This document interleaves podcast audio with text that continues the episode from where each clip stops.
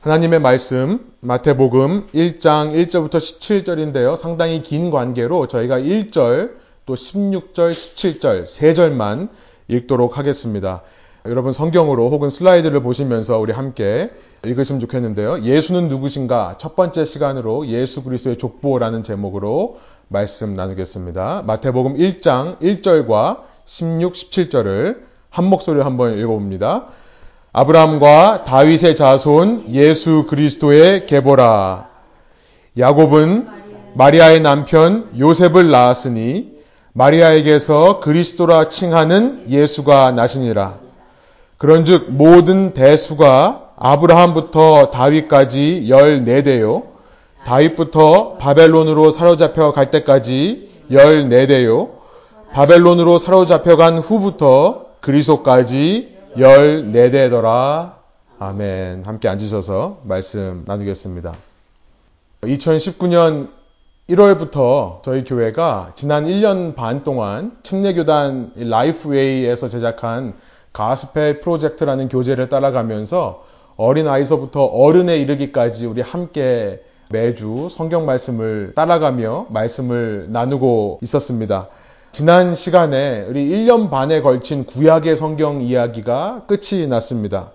창세기부터 시작해서 말라기에 이르기까지 구약에 나타난 가스펠, 복음 이야기, good news 이야기가 끝나고요.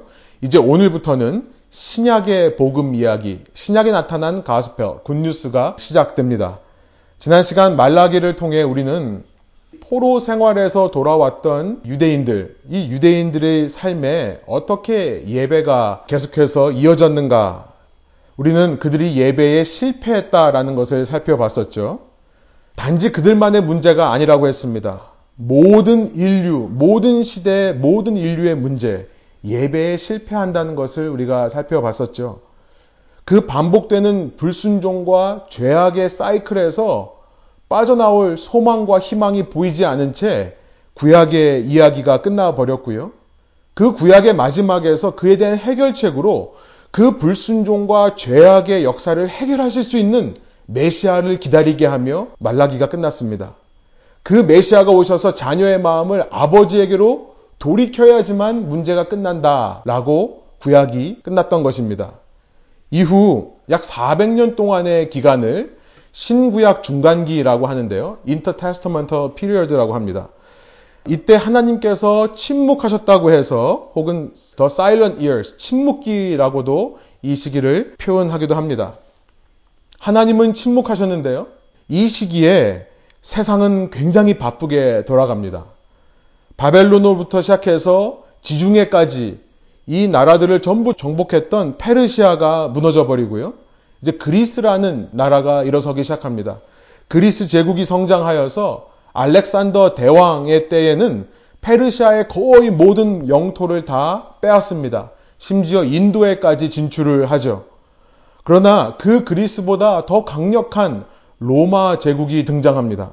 알렉산더 대왕 이후에 분열된 그리스를 흡수해서 이 로마 제국은요, 세계 최강국으로 거듭나게 되는데요.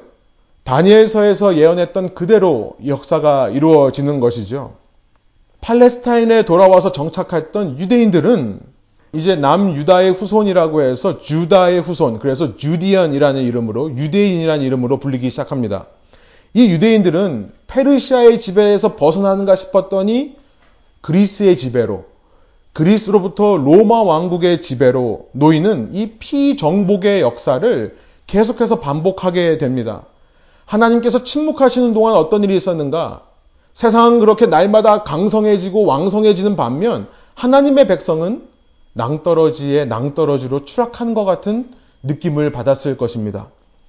시간이 지나면 지날수록 하나님의 백성이 회복될 것은 점점 더 어려워 보이는 상황이었을 것입니다. 유대인들은 한때 자신의 노력으로 이스라엘 나라를 회복해 보고자 마카비 왕조라는 것을 세웁니다만 로마 왕국에 의해서 이내 정복당해 버리고 이전보다 더 강력한 로마의 지배를 받게 되는 상황에 처해집니다.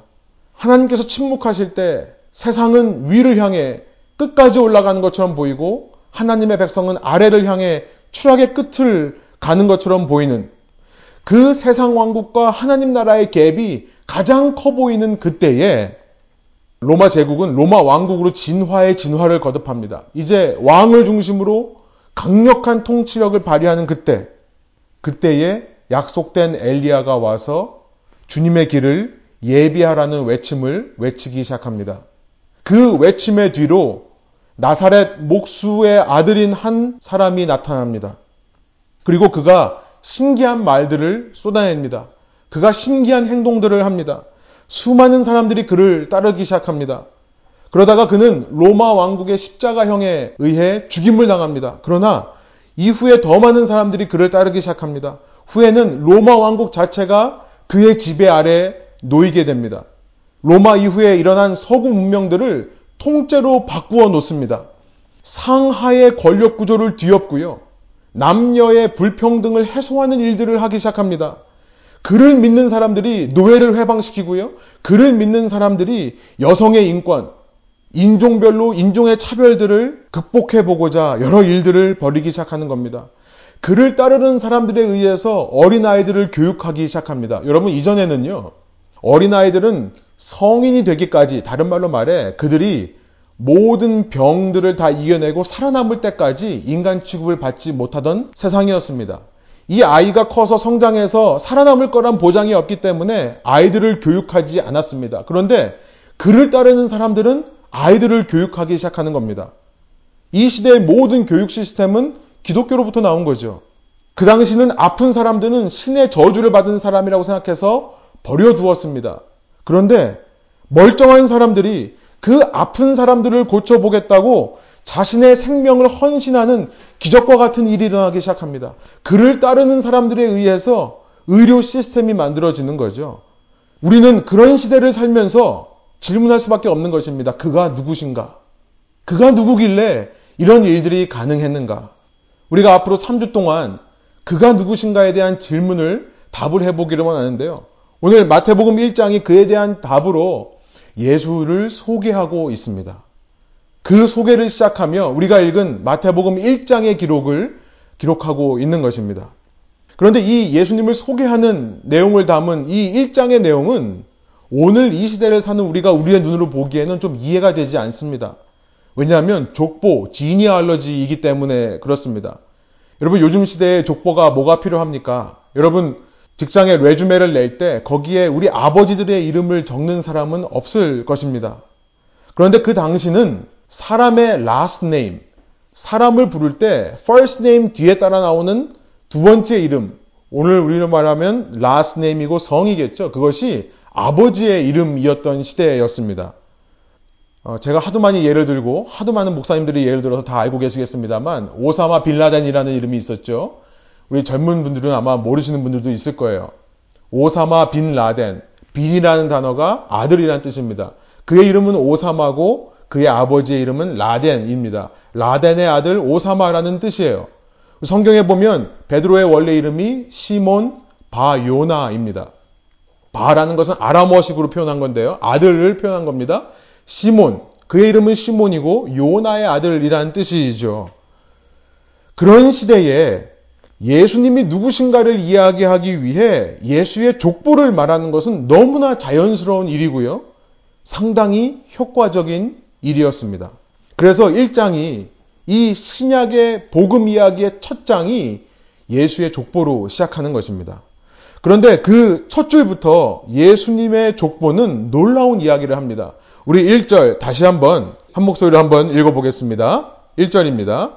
아브라함과 다윗의 자손 예수 그리스도의 계보라. 영어로 보면 원어의 순서와 똑같이 되어 있습니다. Book이라는 말이 나오고요. 책이다. book of genealogy라는 말이 나오고 Jesus Christ라는 말이 나옵니다. 예수 그리스도.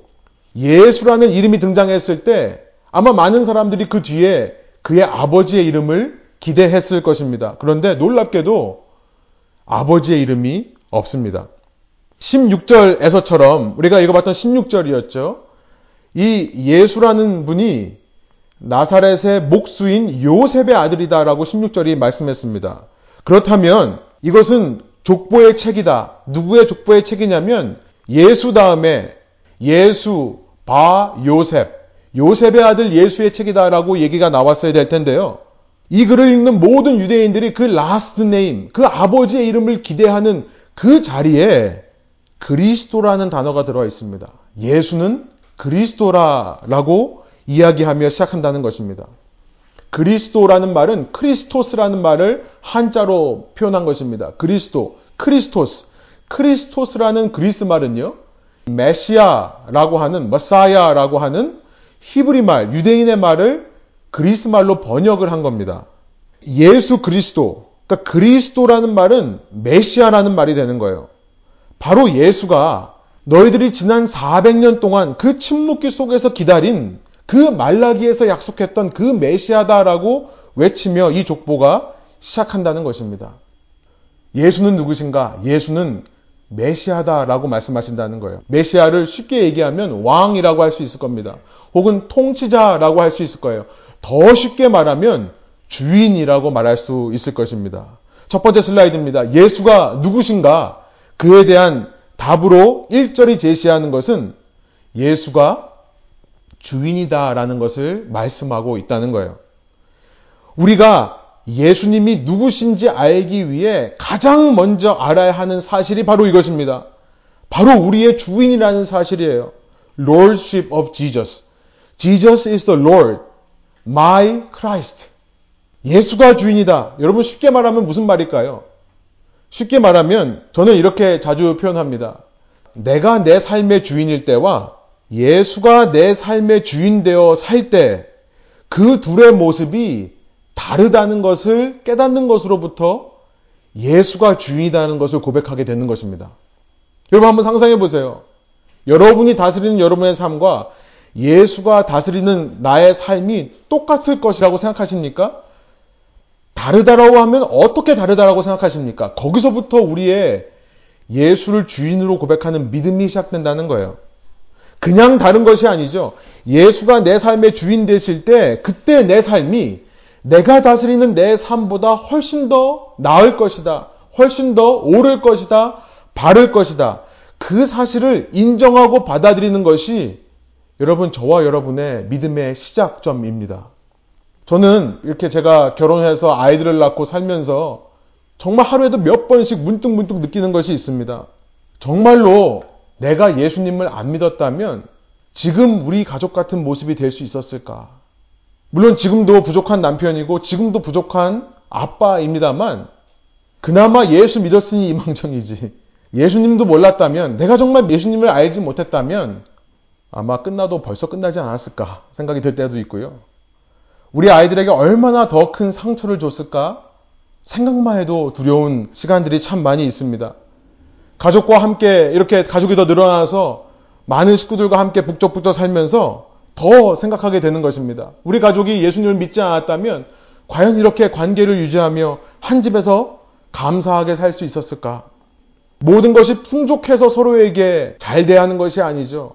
풍족하지 않은 가운데서도 서로 기쁨으로 대하고 감사로 대할 수 있는 근거가 예수님이라는 사실이 너무나 감사한 것입니다. 여러분 안에 예수님을 믿어라 라고 얘기할 때 예수 믿는 게 어떤 건지 모르겠다 라고 하시는 분들이 있으십니까? 혹은 예수 믿는 게 마음의 부담으로 다가오시는 분들이 있으십니까? 여러분, 여러분 안에 믿음이 생긴다는 것은 무슨 신비로운 경험을 하는 것을 의미하지 않습니다. 여러분 안에 믿음이 생긴다는 것은 내가 뭔가에 세뇌당하는 것이라고 생각하는 것이 아닙니다. 어느 날 여러분이 삶을 살다가 문득 여러분의 삶 속에 여러분에게 이런 생각이 드신다면, 그래, 내가 다스리는 삶보다는 예수께서 다스리는 삶이 솔직히 말해, 객관적으로 말해, 여러분 중요합니다. 누가 강요해서 이런 생각이 드는 것이 아닙니다. 여러분 자발적으로 이 생각이 드는 겁니다. 그래, 삶을 살아보니까 내가 다스리는 삶에서는 내가 아무리 사랑한다 하더라도 사랑하는 사람에게 상처를 줄 수밖에 없구나. 나는 내 가까운 배우자와 내 자녀에게도 상처를 주는 못난 인간이지만 예수님이 다스린다면 예수님이라면 그렇게 하지는 않겠지. 여러분 이런 생각이 드는 순간 여러분 그 순간이 여러분이 예수님을 만나는 순간입니다. 신비한 체험을 하고 이상한 느낌을 받아서가 아니라요.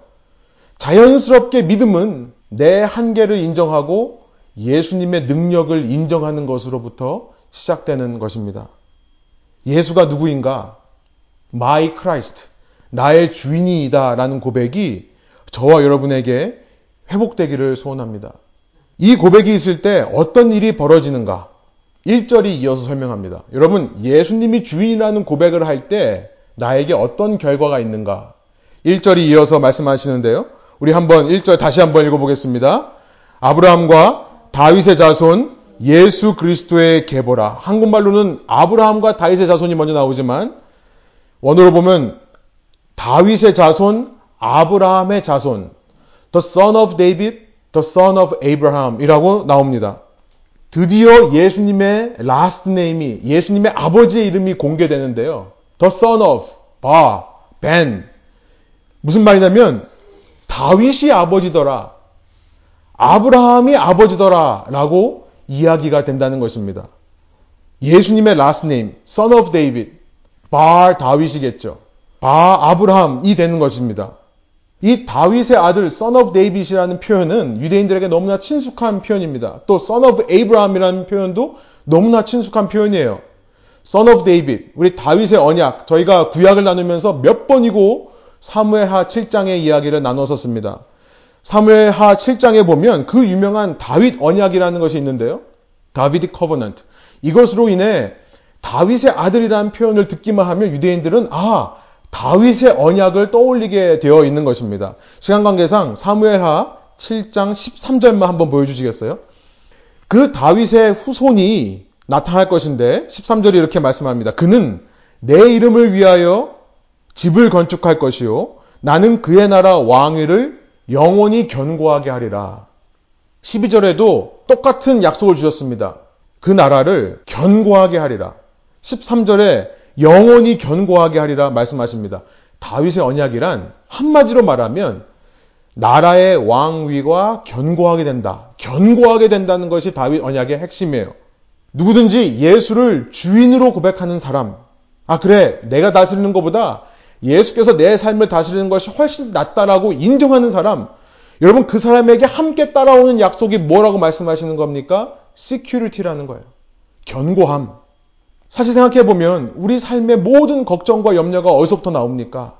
insecurity부터 나오지 않습니까? insecurity.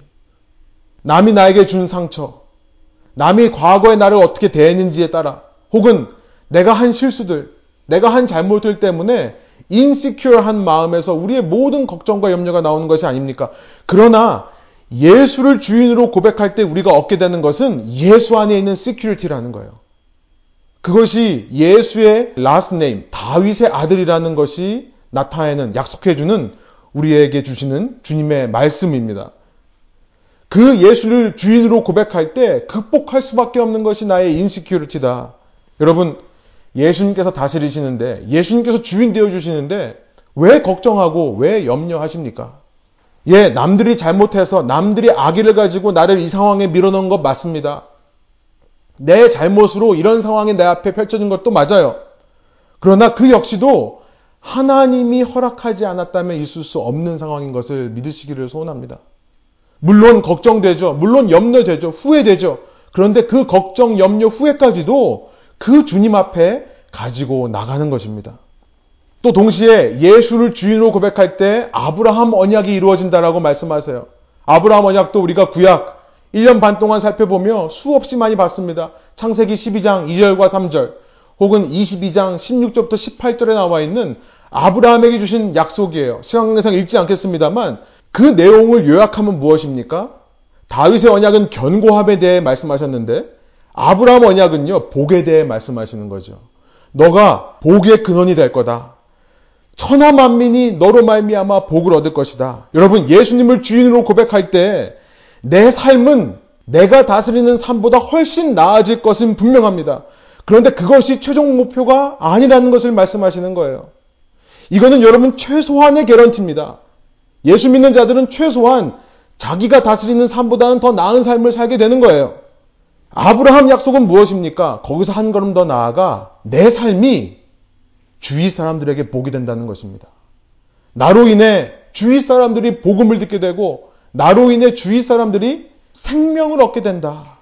심지어 여러분 내가 지금 겪고 있는 고난, 내가 겪고 있는 인시큐리티까지도 다른 사람을 위한 복의 통로로 사용될 수 있는 것은 내가 예수를 주인으로 고백할 때라는 것입니다. 여러분 간절히 소원하는 것이 있습니다. 1절 한 절을 통해 여러분에게 소원하는 것이 있어요. 우리 믿음의 가족 모두 인터넷으로 예배에 참석하시는 분들, 인터넷으로 말씀을 듣는 여러분 모두, 저와 여러분 모두 여러분 예수를 주인으로 삼아 여러분의 삶이 인시큐리티로부터 벗어날 뿐만 아니라 견고하게 될 뿐만 아니라 여러분 삶이 여러분 주위 사람에게 복이 되기를 소원합니다. 예, 이제 1절이 끝났는데 언제 17절까지 가느냐? 예, 걱정하지 마십시오. 우리가 지난 1년 반 동안 구약을 살펴본 대가로 이제 나머지 이야기는 금방 끝날 수 있을 것입니다. 본문 2절부터 16절까지 보면요. 아브라함서부터 시작된 혈통이 어떤 어떤 인물들을 거쳐서 결국 예수의 어머니인 마리아, 마리아의 남편인 요셉까지 오게 되는가를 16절까지 쭉 기록하고 있는데요. 17절, 우리가 읽은 마지막 절을 떠올려 보면 14대, 14대로 나누고 있죠. 이 족보가 세 부분으로 나눠집니다. 2절부터 6절, 그리고 7절부터 10절, 11절부터 15절, 이렇게 세 부분으로 나누어져 있다는 것을 알 수 있게 됩니다. 그런데 먼저 2절부터 6절을 살펴보겠는데요. 2절부터 6절이 이 세 부분으로 나누어진 족보 중에 가장 충격적인 이야기를 담고 있는 부분이다. 저는 생각합니다. 왜 충격적이냐면 세 가지 이유가 있는데 첫 번째는요. 이 가운데 여인의 이름이 등장하기 때문에 그래요. 어, 당시 유대인 족보는 이 남자 이름만을 기록하게 되어 있습니다. 여자 이름이 들어가는 순간 정통성, 사실성이 훼손된다고 생각하기 때문에 그렇습니다. 그 당시가 그랬다는 거예요. 마태복음 1장의 족보에는 몇 명의 여인이 등장하는지 아십니까? 총 다섯 명의 여인이 등장하는데요. 예수의 어머니 마리아를 제외한 네 명의 이름이 이 첫 부분에 들어갑니다. 2절부터 6절에 등장합니다. 여러분, 우리가 이따가 함께 읽겠는데요. 읽으시면서 여러분이 그 네 명의 이름을 발견할 수 있나 한번 테스트해 보시면 설교가 좀 지루해지지 않겠죠. 두 번째, 이 족보가 충격적인 이유는 뭐냐면 이 여인들의 이름 중에는 이방 여인의 이름이 들어있기 때문에 그렇습니다. 단지 여인만이 아니라 이들은 이방이었던 것입니다. 이 족보를 읽으면서 우리는 알게 됩니다. 아, 원래부터 정통 혈통이라는 것은 존재하지 않았구나. 여러분, 유대인들은 자신의 혈통을 그렇게 중시했는데요. 정통 혈통이라는 것은 애초부터 존재하지 않는 그들의 판타시였습니다. 이방인의 피가 섞여 있는 거예요. 그리고 이 족보가 외치는 것은 뭐냐면 이방인의 피가 섞여도 아무 문제 없다는 것을 말씀하고 있는 겁니다. 여러분 아브라함이요. 아브라함 자체가 이방인입니다. 갈대아 우르 바벨론인이에요. 애초부터 혈통이 중요한 것이 아닌데 유대인들은 혈통만을 중요시하고 혈통만을 따졌습니다. 무엇이 중요합니까? 앞서 말한 예수가 그리스도 되는 예수가 주인 되는 고백만이 우리에게 중요한 것입니다. 뭘 생각해 볼 수 있냐면요. 예수 그리스도는 단지 유대인들만의 메시아가 아니라 이방인을 포함한 온 세계 사람의 메시아다. 모든 민족의 주인이다라는 것을 우리가 생각해 볼 수 있어요. 예수 안에는 인종차별이 있을 수 없습니다. 모두가 예수 안에서 한 형제, 한 자매이기 때문입니다. 여러분 두 번째, 이방인들의 이름을 여러분들이 보실 수 있나 한번 체크하시면서 이 리스트를 읽어보시면 좋겠고요. 세 번째, 이 족보가 충격적인 이유의 마지막은요. 이 족보 속에는 죄의 역사가 함께 들어있기 때문에 그렇습니다. 예수의 족보는 완전한 성인들, holy한 사람들, 의인들만의 족보가 아닙니다. 너무나 추악한 죄인들의 족보가 그 가운데 숨어 있습니다. 세 가지 여인들, 이방 여인들, 죄인들의 이름을 생각하시면서 우리 한번 2절부터 6절까지 제가 읽겠습니다. 여러분 눈으로 따라오시면서 한번 눈여겨 보시기를 원합니다. 아브라함이 이삭을 낳고 이삭은 야곱을 낳고 야곱은 유다와 그의 형제들을 낳고 유다는 다말에게서 베레스와 세라를 낳고 베레스는 헤스론을 낳고 헤스론은 람을 낳고 람은 아미나답을 낳고 아미나답은 나손을 낳고 나손은 살몬을 낳고 살몬은 라합에게서 보아스를 낳고 보아스는 룻에게서 오벳을 낳고 오벳은 이세를 낳고 이세는 다윗 왕을 낳으니라 다윗은 우리아의 아내에게서 솔로몬을 낳고 이렇게 되어 있습니다. 세 가지 다 확인하셨죠? 혹시 모르니까 빨리 짚고 넘어가겠습니다. 2절에 보니까 야곱은 유다와 그의 형제들을 낳았다. 왜 유다만이라고 얘기하지 않고 유다와 그의 형제들을 얘기하는가? 저에게 있어서는 유다와 그의 형제들이 함께 했던 일들을 생각하게 합니다. 뭐죠? 창세기 37장에 나와 있는 동생 요셉을 판 겁니다. 그런데 이전에 이들이 함께 했던 일들이 기록되어 있습니다. 창세기 34장에 보면 이 유다와 그의 형제들이 힘을 합하여 이방 민족을 학살하는 이야기가 나와 있습니다. 학살하고 그들의 물건을 노략질하는 이야기가 기록되어 있는 겁니다. 3절에 보니까 유다는 그 유다는 이 유다 민족의 조상이 되는 유다는 베레스와 세라를 낳고라고 하지 않고 다말에게서라고 집어넣습니다. 처음으로 등장하는 여인의 이름입니다. 다말은 놀랍게도 유다의 며느리예요. 근데 그 며느리와 동침해서 자녀를 낳았던 사람이 유다라는 것입니다. 더 놀라운 사실은 며느리가 창녀인 줄 알고 잠자리를 같이 했다는 거예요. 유다의 죄목이 도대체 얼마나 많은 겁니까? 5절에 보면 살몬과 결혼한 사람 라합의 이름이 나옵니다. 가나안 민족 여리고 성에 살던 창녀 기생이었습니다. 그런가 하면 그의 아들 보아스는요. 룻을 아내로 삼았다. 5절에 기록되어 있죠. 룻기를 통해 봤습니다만 룻은 모압 여인입니다. 6절에 보니까 그 보아스의 증손자가 다윗이다. 그런데 그 다윗은 우리아의 아내에게서 솔로몬을 얻었다 이렇게 되어 있습니다. 바세바라는 이름이 빠져 있죠. 그러면서 바시바라는 이름을 우리아의 아내라고 바꿨습니다. 왜 그럴까요? 마태는요. 우리아의 아내라는 말을 함으로써 다윗은 단지 남의 여인, 남의 아내를 빼앗은 죄만 있는 것이 아니라 살인하고 남의 여인을 빼앗았다는 것을 고발하고 있는 거죠. 2절부터 6절까지 이렇게 개인적으로 입에 담기도 부끄러운 일들을 쭉 기록하고 있는데요. 이 족보를 통해 예수께서 오셨다라고 이야기를 하고 있는 겁니다. 이후 7절부터 10절은요. 우리 시간 관계상 읽지는 않겠습니다만 열 왕들의 이야기입니다. 이따가 제가 말씀할 때 그때만 좀 보여주세요. 슬라이드를요. 7절 보여주시면 우리 열왕들의 이야기가 시작되죠. 열왕기 상하, 이 킹스를 통해 우리가 살펴봤었는데요. 2절부터 6절의 족보가 개인의 죄악의 역사라면 여러분 7절부터 10절은 공동체의 죄악의 역사를 담고 있다고 할 수 있습니다. 7절 솔로몬부터 타락합니다. 이방 여인들을 많이 첩으로 두어서 결국 우상 숭배에 빠집니다. 그 아들 르호보암의 때에 그래서 나라가 북이스라엘과 남유다로 나뉘게 되는 거죠. 북이스라엘은 선한 왕이 한 명도 나오질 않습니다. 남유다에는 그나마 몇 명 나오긴 하지만 둘 다 멸망으로 끝나버리는 것을 우리가 봤습니다. 북이스라엘은 선한 왕이 그만큼 적었기 때문에 먼저 아시리아에게 멸망을 하죠. 여러분 구절에 보면 아하스라는 왕이 나오는데요. 이 유다의 왕인데요. 어떤 사람이냐면 자기 동족인 북이스라엘이 멸망하도록 아시리아를 도운 왕입니다. 그 사람이 아하스라는 왕이에요. 그의 아들 히스기야. 물론 선한 왕이었습니다만 여러분 부전자전이라고 할까요? 아버지가 아시리아에게 도움을 요청해서 북이스라엘 멸망한 장본인이라면 히스기야는요 그의 마지막 말년에 어떤 일을 벌입니까? 바벨론이라는 나라를 예루살렘에 데리고 와서 예루살렘에 있는 모든 것을 보여줌으로 말미암아 하나님의 저주를 삽니다. 그의 그 행동 때문에 히스기야의 자손들 남유다가 바벨론의 포로로 잡혀갈 거다 하나님께서 말씀하시지 않습니까? 10절에 보면 그의 아들 문하세가 나옵니다. 문하세라는 이름은 남유다 왕국 전체를 통틀어서 가장 악한 왕의 이름입니다. 여러분 우리가 가스페 프로젝트를 통해 본 대로 구약의 이야기를 통해 본 대로 이런 개인적인 레벨에서의 불순종과 죄악, 또 공동체적인 레벨에서의 불순종과 죄악이 끊이지 않는 반복되는 사이클로 인해 이들은 결국 포로 생활을 살게 됩니다. 11절부터 15절의 역사예요. 포로 생활, 유다의 어리석음을 드러내는 시간임과 동시에 하나님께서 남은 자들을 기다리고 계신다. 하나님의 오래 참으심을 보여주는 역사가 아니겠습니까? 여러분, 이 족보를 통해 예수가 태어났다. 무슨 의미겠습니까? 그가 누구시라고 얘기하는 것이겠습니까?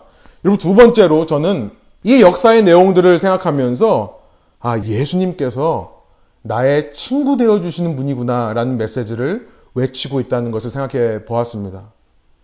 예수는요, 나의 어떤 불순종과 죄악에도 불구하고 나를 끝까지 포기하지 않고 나를 기다려주시는 나의 친구다. 두 번째 포인트예요. 여러분 첫 번째 예수님을 주인으로 섬겨라라고 하니까 반감을 갖는 분들이 있으시죠. 왜냐하면 주인이라는 단어, master, lord라는 단어는 이 사회에 있어서는 너무나 권위적인 단어이기 때문에 그렇습니다. 주인이 종에게 무엇을 합니까? 뭘 시켜놓고 하지 않으면 혼나는 것이 주인이기 때문에 그래요. 회사에서, 직장에서 상사들 떠올릴 때가 참 많이 있죠. 그것이 당연한 시대이긴 합니다만, 그래서 우리 마음 속에 주인이라는 말이 부담으로 다가오는지도 모르겠습니다. 그런데 예수님의 말씀은 이렇게 말씀하세요. 요한복음 15장 15절입니다. 세 번역인데요. 제가 한번 읽어보겠습니다. 이제부터는 내가 너희를 종이라고 부르지 않겠다. 종은 그 주인이 무엇을 하는지를 알지 못한다. 나는 너희를 친구라고 불렀다. 예수님의 말씀이에요. 예수님은 주인이십니다. 그런데 그 주인은 종에게 말씀하듯이 이래라 저래라 시키기만 하는 주인이 아니시라는 말씀이에요. 그는 주인이신데도 친구처럼 자신의 마음을 나누어 주시는 분이라 라고 말씀하고 있다는 것입니다. 여러분 친구에게 우리가 강요합니까? 아니요. 친구가 내 마음과 같아질 때까지 기다려주는 것이 친구죠. 그가 스스로 깨닫고 내 마음에 마음으로 반응할 때까지 참아주고 인내하는 것이 친구 아닙니까? 예수님께서 그런 친구가 되어 주신다는 거예요. 인생의 어려운 시기를 살 때 여러분 이런 친구 한 명 있다면 여러분에게 얼마나 큰 위로와 힘이 되겠습니까? 나와 함께 고민을 나눌 수 있는 친구, 나를 위해 기도해 주는 친구가 있다면 여러분 여러분 인생에 그런 친구 하나 만들 수 있다면 여러분 인생은 성공한 것입니다. 단언컨대 성공하신 거예요. 그런 친구 하나를 위해 세상 모든 것을 주고 바꿀 수 있을 정도로 그 친구는 소중한 존재입니다. 여러분, 예수께서 저와 여러분에게 그런 친구 되신다는 사실을 꼭 기억하시기를 소원합니다. 예수가 누구신가? 여러분이 부정할 때도, 여러분이 외면할 때도, 여러분이 삐져서 답을 안 할 때도 여러분의 친구 되시는 분이 예수라는 것을 이 족보에서 발견하게 되는 것입니다. 마지막 세 번째, 예수가 누구신가? 이제 설교가 거의 다 끝났으니 결론부터 말씀드리겠습니다. 결론부터 말씀드리면 예수는 구원자 혹은 회복자. 저는 rescue라는 단어가 너무나 좋습니다. my rescue. 나를 구원하시고 나를 회복하시는 분이다. 우리 16절의 메시지를 한번 읽어볼까요? 함께 읽습니다. 야곱은 마리아의 남편 요셉을 낳았으니 마리아에게서 그리스도라 칭하는 예수가 나시니라.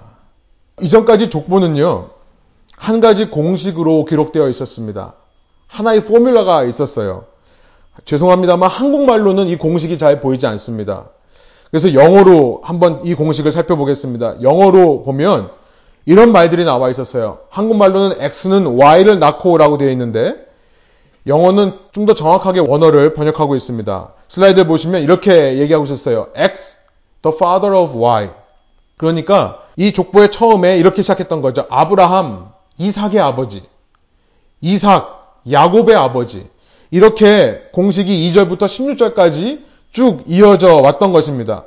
그런데 이런 공식이 요셉 때까지 왔다가 여러분 요셉에서 예수로 넘어오면서 공식이 어떻게 바뀌고 있습니까?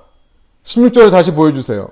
공식대로라면 제이콥, the father of Joseph, 조셉, the father of Jesus라고 나와야 되는데요. 제이콥, the father of Joseph 한 다음에 어떻게 나와 있죠? the husband of Mary. the husband of Mary. 요셉, 마리아의 남편이라고 되어 있다는 것입니다. 그리고 그 마리아로부터 그리스도라 불리는 예수가 태어났다. 라고 16절이 기록하고 있다는 거예요. 여러분, 이 공식이요. 예수에게 와서 끊긴다는 것입니다. 저는 이 부분에서 흥분될 수밖에 없어요. 설교자로서. 무슨 말입니까? 예수님은 요셉의 아들이 아니라는 거예요. 그걸 이야기하고 있는 것입니다. 물론 요셉이 그 예수를 양아들로 어답했기 때문에 양자로 택했기 때문에 대는 이어집니다만 이 족보는 16절에서 외치는 겁니다. 예수님은 이 모든 불순종의 역사, 이 모든 죄악의 역사를 연속선, 연속하시는 분이 아니라는 것을 말씀하고 있는 거예요. 이 인류의 역사 연장선 상에서 예수가 오신 것이 아닙니다. 예수는요, 이 족보가 얘기하는 것은 그, 그 역사를 끊으시는 분이라는 것을 말씀하시는 거예요. 그 역사를 단절시키시는 분, 창세기서부터 말라기까지 그 소망 없고 가망 없는 인간의 역사의 반복 속에서 영원히 견고하고 모든 민족에게 복이 될 수 있는 유일한 길은 그가 이 인간의 역사를 끊으셨기 때문이라는 것을 외치고 있는 겁니다. 17절이 이렇게 말씀을 합니다. 그런즉 모든 대수가 아브라함서부터 다윗까지 14대요. 다윗으로부터 바벨론으로 사로잡혀갈 때까지 14대요. 바벨론으로부터 사로잡혀간 후부터 그리스도까지 14대더라. 이 17절에 보면 마태는요, 이 족보가 14대, 14 generation씩 3개가 있다라고 얘기를 했습니다만, 성경을 한 번이라도 구약을 읽어본 사람이라면, 저희처럼 구약을 공부했던 사람들은 알게 됩니다. 이 마태는 14라는 숫자에 어떤 의미를 주고 이 역사를 끼워 맞춘 것이라는 것을 알게 돼요. 왜냐하면 역사적으로 보면 14대가 아니기 때문에 그렇습니다. 이걸 가지고 제가 7년 전에 설교한 적이 있었는데요. 사실 죄송한 말씀입니다만 오늘 설교는 표절입니다. 제가 7년 전에 제가 설교했던 거를 많이 참고해서 썼어요. 물론 똑같은 설교는 아닙니다. 가서 들어보시면 아마 오늘 설교와 다르다는 것을 알게 되시겠습니다만 제가 제 설교를 갖다 쓰면 표절은 아니죠. 여러분 잠 깨시라고 농담으로 얘기했습니다만 정확히 말하면 왕들의 이름이 빠져 있습니다. 처음에 아브라함서부터 다윗까지만 14대가 맞아요. 그 나머지 두 부분은 다 틀립니다. 마태가 실수한 걸까요? 마태의 직업이 뭔지 아십니까? 오늘날로 말하면 CPA입니다. 숫자를 가지고 산 사람이에요. 이 사람이 과연 실수로 이것을 잘못 쓴 것일까요? 하나님의 말씀이 이 마태의 실수에 의해서 거짓말이 되는 것일까요? 어떤 의도가 있다는 것을 우리가 알아차려야 되겠죠. 마태는 지금 어떤 메시지를 전달하기 위해 일부러 14라는 숫자를 맞히는 것 같습니다.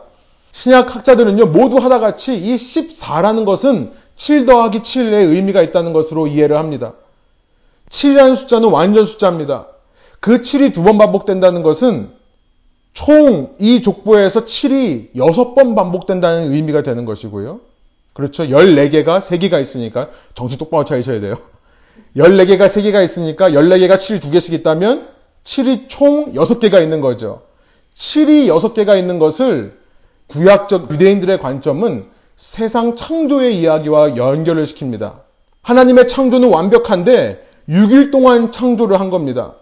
그래서 6, 7에 42, 42라는 숫자가 이 세상의 창조의 숫자, 이 세상의 숫자를 의미하는 거예요. 이 세상을 가리킬 때 그래서 요한계시록이 42달이라는 숫자를 쓰는 겁니다. 혹은 1260이라는 숫자를 쓰는 거예요. 아무튼요.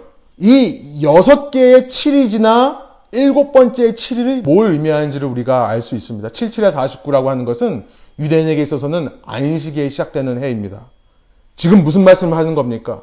인류의 역사는 그렇게 불순종과 죄로 말미암아 반복되는 사이클 속에서 살아왔지만 예수님께서 그 시대를 끝내고 이제 새 시대를 시작하신다는 것을 의미하는 거죠. 불순종의 죄의 사슬에서 벗어나 이제 하나님의 자녀로 속량되는 안식이 시작된다. 율법과 제사의 굴레에서 벗어나 그리스도의 단 한 번의 희생으로 속량되는 우리가 주님의 것이 되는 안식이 시작된다. 그래서 이 예수를 통해 새 시대가 오는 것이고 누구든지 그를 주인으로 받아들이고 누구든지 그의 친구 된 자들은 이 참된 구원과 회복의 역사로 인해 새로운 피조물로 변화되어 간다는 것을 외치고 있는 것입니다. 예수는 누구신가? 세 번째로 그는 죄의 역사를 끊으신 구원자이시고 회복자시라는 겁니다. 그 구원의 은혜와 구원의 감격 속에 하루하루를 살기를 원하시는 그분이 바로 예수라는 것을 알리기 위해 이 1장의 족보가 기록되어 있다라고 이해하는 것입니다. 말씀을 마무리하면서 이 내용을 정리해 봅니다. 이미 우리가 다 알고 있는 내용일 수 있습니다. 예수님이 누구신지를 소개하고 아는 데 있어서 새로운 사실은 없습니다. 그러나 여러분 이 시간 성령 하나님께서 저와 여러분의 마음 가운데 임재해 주셔서 여러분이 다 알고 있는 사실이라 하더라도 새롭게 와 닿기를 소원합니다. 이전보다 더 강하게 그가 나의 주인 되셔야 된다는 것을 고백하시기 원합니다. 그가 나의 주인 되실 때 내 삶이 더 견고해지고 흔들리지 않고 내 삶에 다른 사람을 위한 복의 근원이 된다라는 것을 믿게 되시는 저와 여러분 되기를 원합니다. 이전보다 더 친밀하게 그가 나의 친구인 것을 믿게 되시는 저와 여러분 되기를 원합니다. 그래서 한 주간, 아니, 남아있는 나의 평생의 삶, 세상 그 누구보다도 그를 의지하고 그를 더 사랑하는 저와 여러분 되기를 원합니다. 그렇게 나를 기다려주고 참아주시는 나의 친구에게 다친 마음을 여는 저와 여러분 되기를 소원합니다. 그럴 때 이전보다 더 큰 구원의 능력, 이전보다 더 큰 구원의 은혜에 감격하게 되는 삶이 되기를 원하는 것입니다. 우리가 다 알고 있는 내용입니다만 이런 주인, 이런 친구, 이런 구원자 되신 예수가 나와 함께 있는데 어찌 그럼에도 불구하고 기뻐하지 않을 수 있겠습니까? 항상 기뻐해야겠습니다. 모든 일에 감사해야겠습니다. 한 주간 동안 또 우리 3주 동안 말씀을 살펴보면서 이 사실이 우리에게 날마다 새롭게 와닿기를 원합니다. 예수가 누구신가? 예수를 아는 것이 우리의 유일한 자랑이고 능력이 됨을 잊지 않으시기를 원합니다. 예수가 누구인지를 알면 내가 누구인지를 바로 알게 될 것입니다. 함께 기도하시겠습니다. 하나님 이 시간 말씀을 들으며 예수가 우리의 주인 된다는 사실, 예수가 우리의 친구 되신다는 사실, 예수가 나의 구원자 되신다는 사실을 다시 한번 생각해 봅니다.